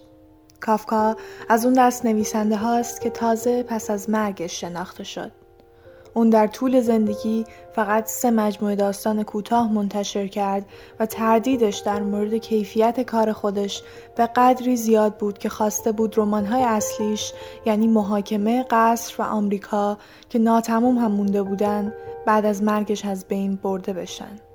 خوشبختانه دوستش که مسئول این کار بود به خواستش احترام نگذاشت و کافکا در سالهای منتهی به جنگ جهانی دوم که از غذا منجر به نابودی خانواده او در هولوکاست هم شد تبدیل به یکی از نویسندگان برتر قرن شده بود.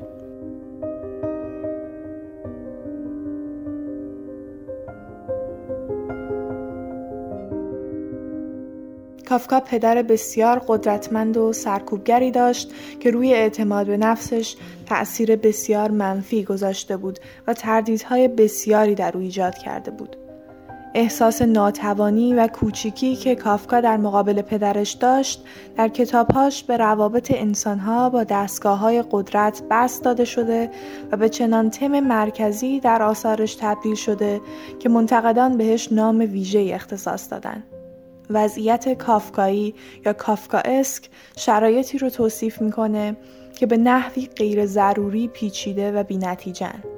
این نام به موقعیتی نسبت داده میشه که در اون دشواری بیش از اندازه بر اومدن از پس موانع یک مسیر باعث میشه نتیجه نهایی ارزشش رو نداشته باشه.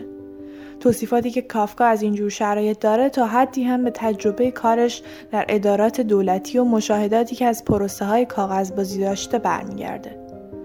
شرایط کافکایی در کاملترین شکل خودش یک عنصر روانشناختی شخصیت رو هم شامل میشه که باعث شده فرد علا رغم درد کشیدن نتونه و در واقع نخواد خودش رو از این چرخه باطل بیرون بکشه.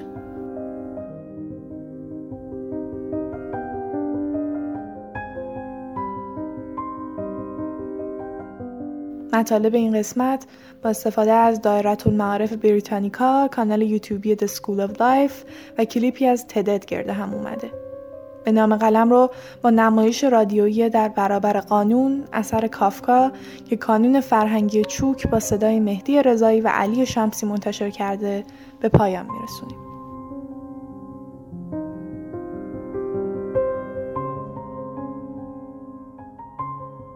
نگهبانی در برابر قانون می نشیند. مردی روستایی که اجازه ورود به قانون را می خواهد نزد نگهبان می آید. لیکن نگهبان می گوید که حالا نمی تواند به او اجازه ورود دهد.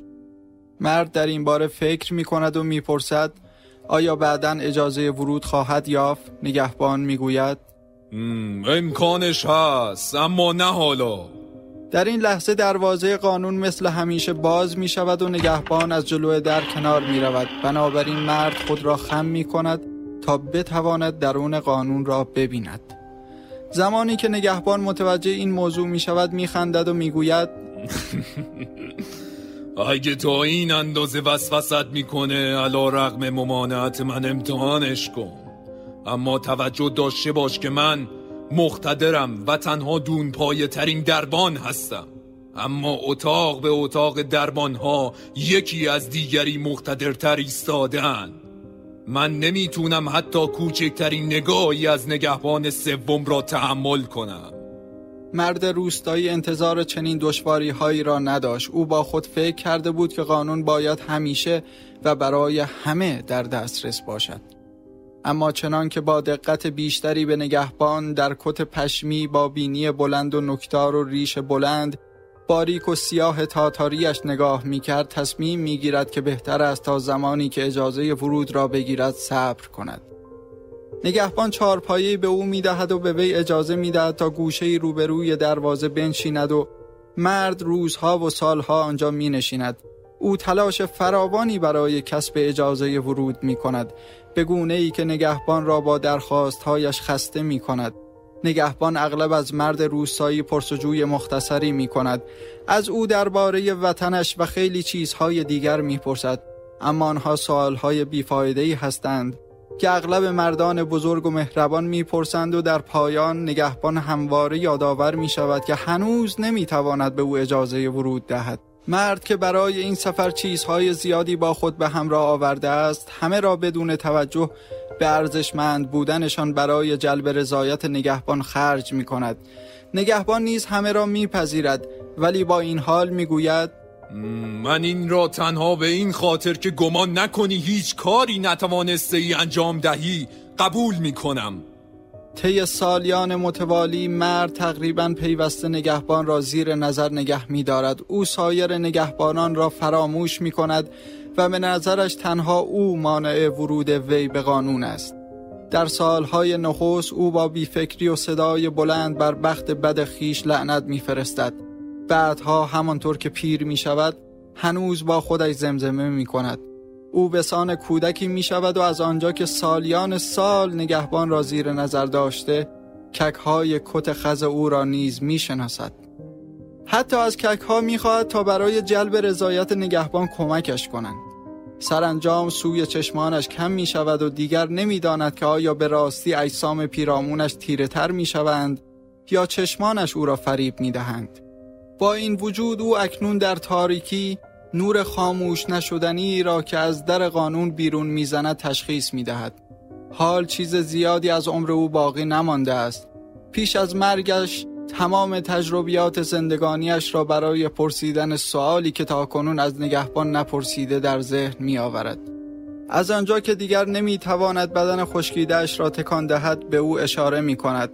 نگهبان باید به خاطر تفاوت چشمگیری که شرایط را به ضرر مرد تغییر داده به سمت او خم شود. نگهبان می‌پرسد چیزی است که هنوز بخوای بدونی؟ تو سیری ناپذیری همه خواهان قانون هستند پس چگونه است که طی این سالها کسی جز من خواستار ورود نبود نگهبان می‌بیند که مرد در حال احتضار است پس برای اینکه صدایش به گوش ضعیف پیرمرد برسد فریاد می‌زند. اینجا هیچ کس دیگری نمی‌توانست اجازه ورود بگیرد چرا که این ورودی تنها برای تو ساخته شده بود و من اکنون میرم و این در را برای همیشه میبندم.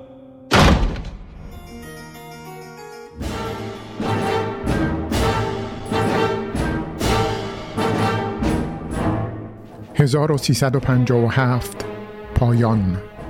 گزیده ای از خاطرات امیر اسدالله علم.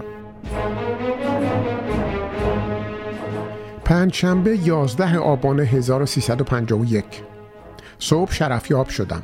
اعلامیه شیخ زائد حاکم امارات خلیج دائر به برقراری روابط سیاسی در سطح سفیر با ما و همچنین عملیات قشنگی که 150 نفر کماندوهای ما در مسقط بر علیه شورشیان زفار انجام می‌دهند همچنین خبر این که کویت دارد تسلیم قدرت ما می شود شاهنشاه را کاملا سرحال داشت.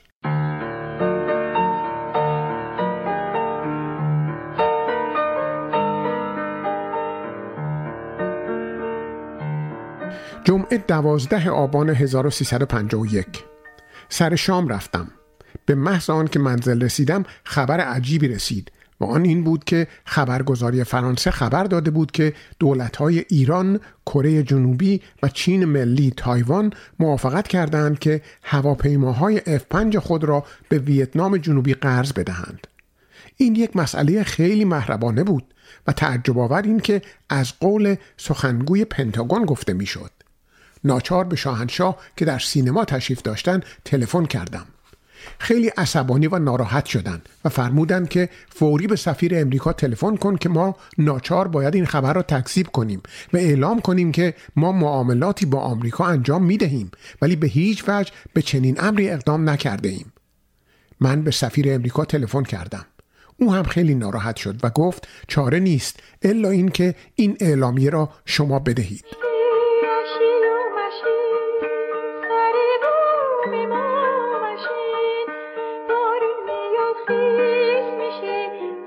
یک شنبه 14 آبان 1351 دیشب باران و طوفان بود. امروز صبح به بازدید از مؤسسات امور اجتماعی خارک گذشت. در حدود ساعت ده رژه کشتی های جنگی آغاز شد. قرار بود شاهنشاه در ناوچه سلطنتی کیش سلام بگیرند. چون دریا طوفانی بود ممکن نبود به ناوچه برویم. در ساحل در برج فرماندهی رژه گرفتند. بسیار خوب بود. نوه امپراتور حبشه که فرمانده نیروی دریایی حبشه هم هست نیز مهمان بود. 29 کشتی و انواع نافچه های تونرو و موشکانداز و اجدرانداز رژه رفتند و در مقابل جایگاه شلیک توپ کردند. بعد هلیکوپترها و هاورکرافت های مقیم خارک که دوازده هلیکوپتر و شانزده هاورکرافت بود رژه رفتند. در این اسنا شاهنشاه فرمودند کشتی های موشک انداز با موشک به هدف دیروز که یک کشتی کهنه بود و هلیکوپترها قشنگ با آن تیراندازی کردند با موشک تیراندازی کنند. دو کشتی موشک انداز معمور شد که هشت موشک شلیک کند. فقط یک موشک از کشتی خارج شد و به هدف نخورد و دیگر موشک ها آتش نشد. خیلی خیلی باعث ناراحتی شد. مخصوصا در حضور فرمانده ناوگان حبشه.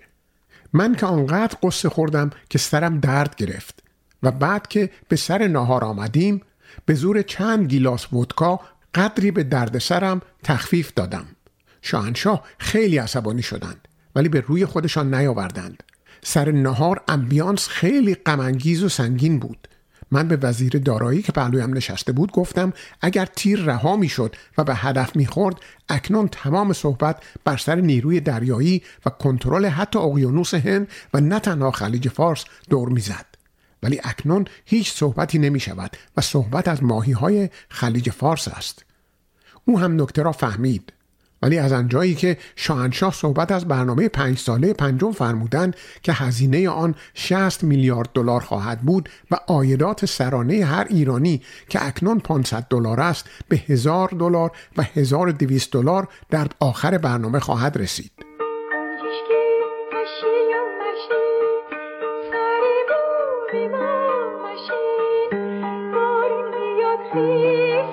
دوشنبه 15 آبان 1351 پیشخدمت مخصوص پاکتی به من داد که این را فرمودند به اقبال برسان و امر فرمودند که نخست وزیر و وزیر دارایی هم آن را بخوانند. چون پاکت سرباز بود من نگاه کردم دیدم صورت مذاکرات نفت در تهران است. بنابراین فکر کردم فوریت ندارد. فردا صبح خواهم داد بخوانند. صبح شاهنشاه پایین آمدند. دیدم خیلی خوشحال نیستند. باعث تعجب شد. باری با هلیکوپتر به تخت جمشید رفتیم. جلوی چادر نخست وزیر و دکتر اقبال حضور داشتند. شاهنشاه سوال فرمودند صورت مذاکرات نفت را خواندید؟ نخست وزیر عرض کرد خیر. از اقبال پرسیدند مگر به دست شما نرسیده است؟ عرض کرد خیر. برگشتن از من سوال فرمودند که مگر دیشب نفرستادی؟ عرض کردم خیر. حالا در دست من است. می‌دهم بخوانند. خیلی متغیر شدند که من گفتم دیشب بفرست. چرا نفرستادی؟ دیگر فرصت نشد ارز کنم فکر کردم فوریت ندارد. ولی تعجب کردم که معنی این تغییر چیست.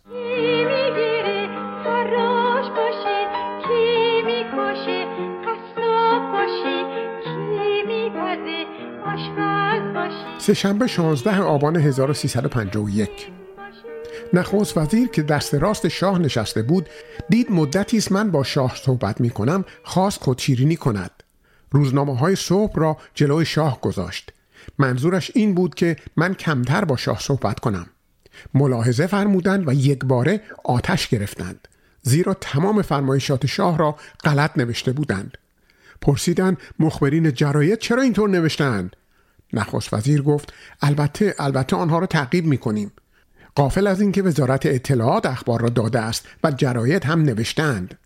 نمی‌دانم شاهنشاه می‌دانستند یا نه ولی من دیگر بدجنسی نکردم و چیزی نگفتم. ولی به هر صورت نخست وزیر از غلطی که کرد سخت پشیمان شد و تا آخر نهار دیگر اوقات شاه تلخ ماند.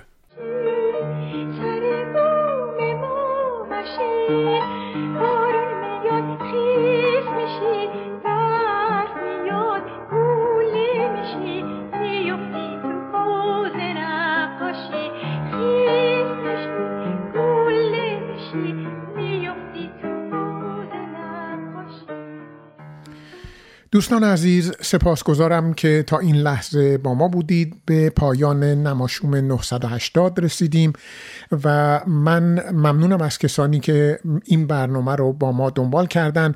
نظرات شما برای ما مهم هست. خواهش می‌کنم از طریق وبسایت ما در آدرس persianradio.net با ما در تماس باشید نظرات خودتون رو و به ویژه کجی ها و کاستی هایی رو که در این برنامه مشاهده کردید به اطلاع ما برسونید و مطمئن باشید که ما به اونها ترتیب اثر خواهیم داد. از طرف خودم و تمام همکاران نماشوم که در این برنامه با من همکاری کردن از شما خداحافظی می‌کنم و تا دوشنبه آینده روز و روزگار خوشی رو برای شما آرزو می‌کنم. شبتون بخیر.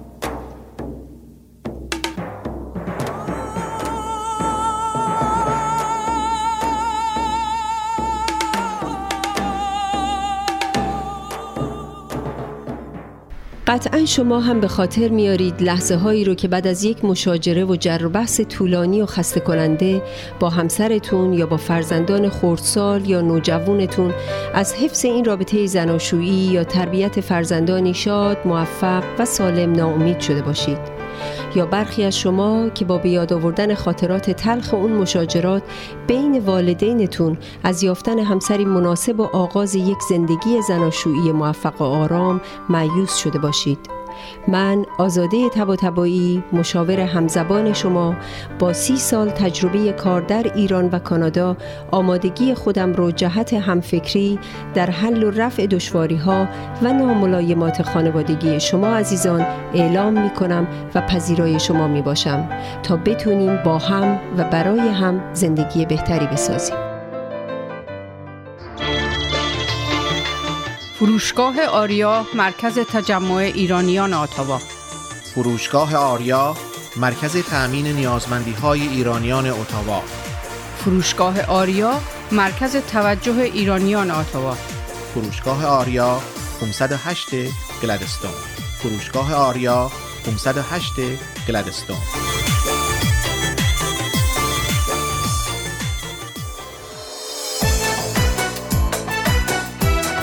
پارسیا تراول بهترین پروازها به ایران و هر نقطه جهان. مناسب ترین تورهای کوبا و سایر کشورهای کارائیب پارسیا تراول آژانس مورد اطمینان و محبوب شما با مدیریت آذر آقارزی پارسیا تراول 613 230 82 28 پارسیا تراول 613 230 82 28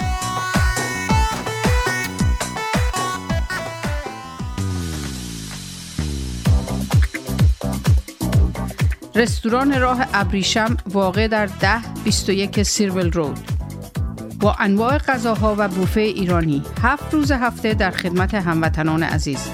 رستوران راه ابریشم آماده پذیرایی از مراسم و مهمانی های شما. کیفیت از ما رضایت از شما. شماره تماس و رزرو 613 741 78 88 مهدی فلاحی در بیش از 25 سال خدمت به جامعه ثابت کرده است که دلسوز مردم و خدمتگزار آنهاست. اگر قصد خرید و یا فروش خانه دارید، مهدی فلاحی بهترین مشاور شماست.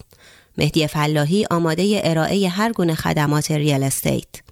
613 889 4700 realatua.ca مهدی فلاحی آماده ارائه هر گونه خدمات real estate realatua.ca انجمن فرهنگی هنری ایرانیان اتاوا پاکسو با سالها سابقه فعالیت در اتاوا با هدف ترویج فرهنگ و هنر ایرانی نسبت به بزرگداشت آین و سنن ملی و برگزاری همایش های ادبی هنری اجتماعی کلاس ها و کارگاه های آموزشی اقدام نموده است. انجمن پاکسو دست یاری شما دوستداران فرهنگ و هنر ایرانی را به گرمی می فشارد و از شما دعوت می نماید برای آشنایی بیشتر و مشارکت در فعالیت های انجمن به وبسایت پاکسو.ca مراجعه یا از طریق تلفن 613 510 0213 و ایمیل info at با ما تماس حاصل نمایید.